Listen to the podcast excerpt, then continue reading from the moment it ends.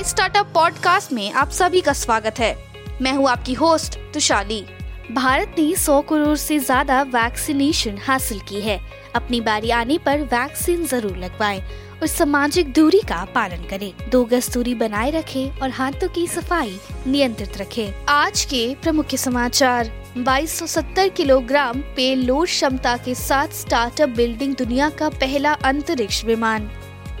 Startup मंत्रा फौजियों के भरोसे अच्छी भावना और किफायती सुविधाओं पर कंपनी की बुलंदी।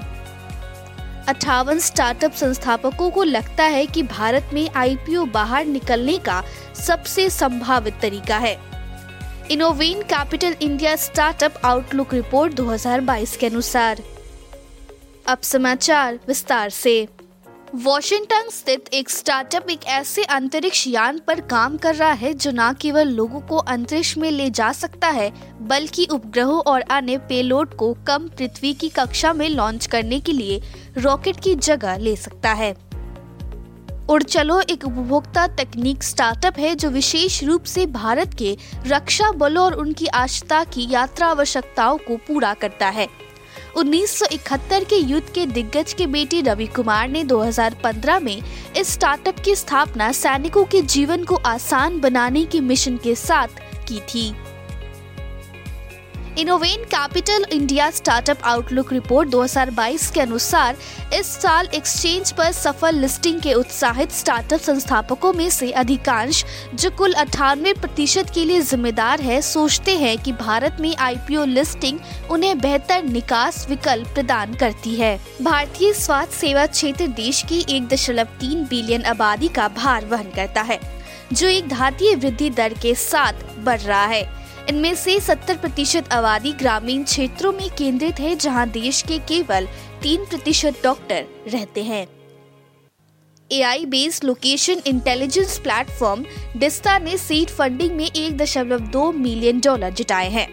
पेंटाथेलॉन वेंचर्स ने कोर इक्यानवे और अन्य व्यक्तिगत निवेशकों की भागीदारी के साथ निवेश का नेतृत्व किया। भारतीय lifestyle e mobility startup Vaan electric moto private limited ने देश में अपनी electric cycle urban sports launch की है। केंद्रीय कौशल विकास, उद्यमी इलेक्ट्रॉनिक्स और आईटी राज्य मंत्री राजीव चंद्रशेखर ने भारत में वैन इलेक्ट्रॉनिक मोटो ब्रांड को वर्चुअली लॉन्च किया। बेंगलुरु स्थित स्टार्टअप होमीग्रो ने तीन सह संस्थापकों को तीन महीने से अधिक समय हो गया है, जिसने सैकड़ों किराएदार को बेदखली नोटिस का सामना करना पड़ रहा है, गिरफ्तारी से बच गए हुए हैं। अदालती मामलों से लड़ने के लिए शिकायतकर्ता पुलिस जाँच की गति पर सवाल उठा रहे हैं।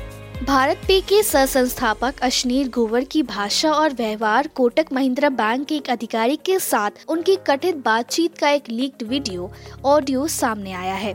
उनके और फिनटेक फर्म के निवेश, सिकोया कैपिटल इंडिया के बीच एक ईमेल एक्सचेंज सामने आया है। स्टार्टअप एक कठिन प्रक्रिया है, लेकिन ये आर्थिक विकास का एक महत्वपूर्ण घटक है। ये नौकरियाँ पैदा करता है और नए बाज़ार स्थापित करता है। नई तकनीकों का विकास करता है और जीडीपी में योगदान बहुत बड़ा है। प्री कोविड लेवल पर दो गुने वृद्धि के साक्षी भारतीय स्टार्टअप ने 2021 के दौरान विभिन्न निवेशकों से कुल मिला के चौबीस बिलियन डॉलर का रिकॉर्ड बनाया।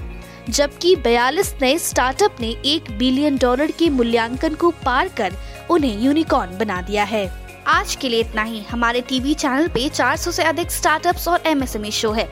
जाँच करिए। माई स्टार्टअप टीवी अब गूगल प्लेटफॉर्म पे भी उपलब्ध है।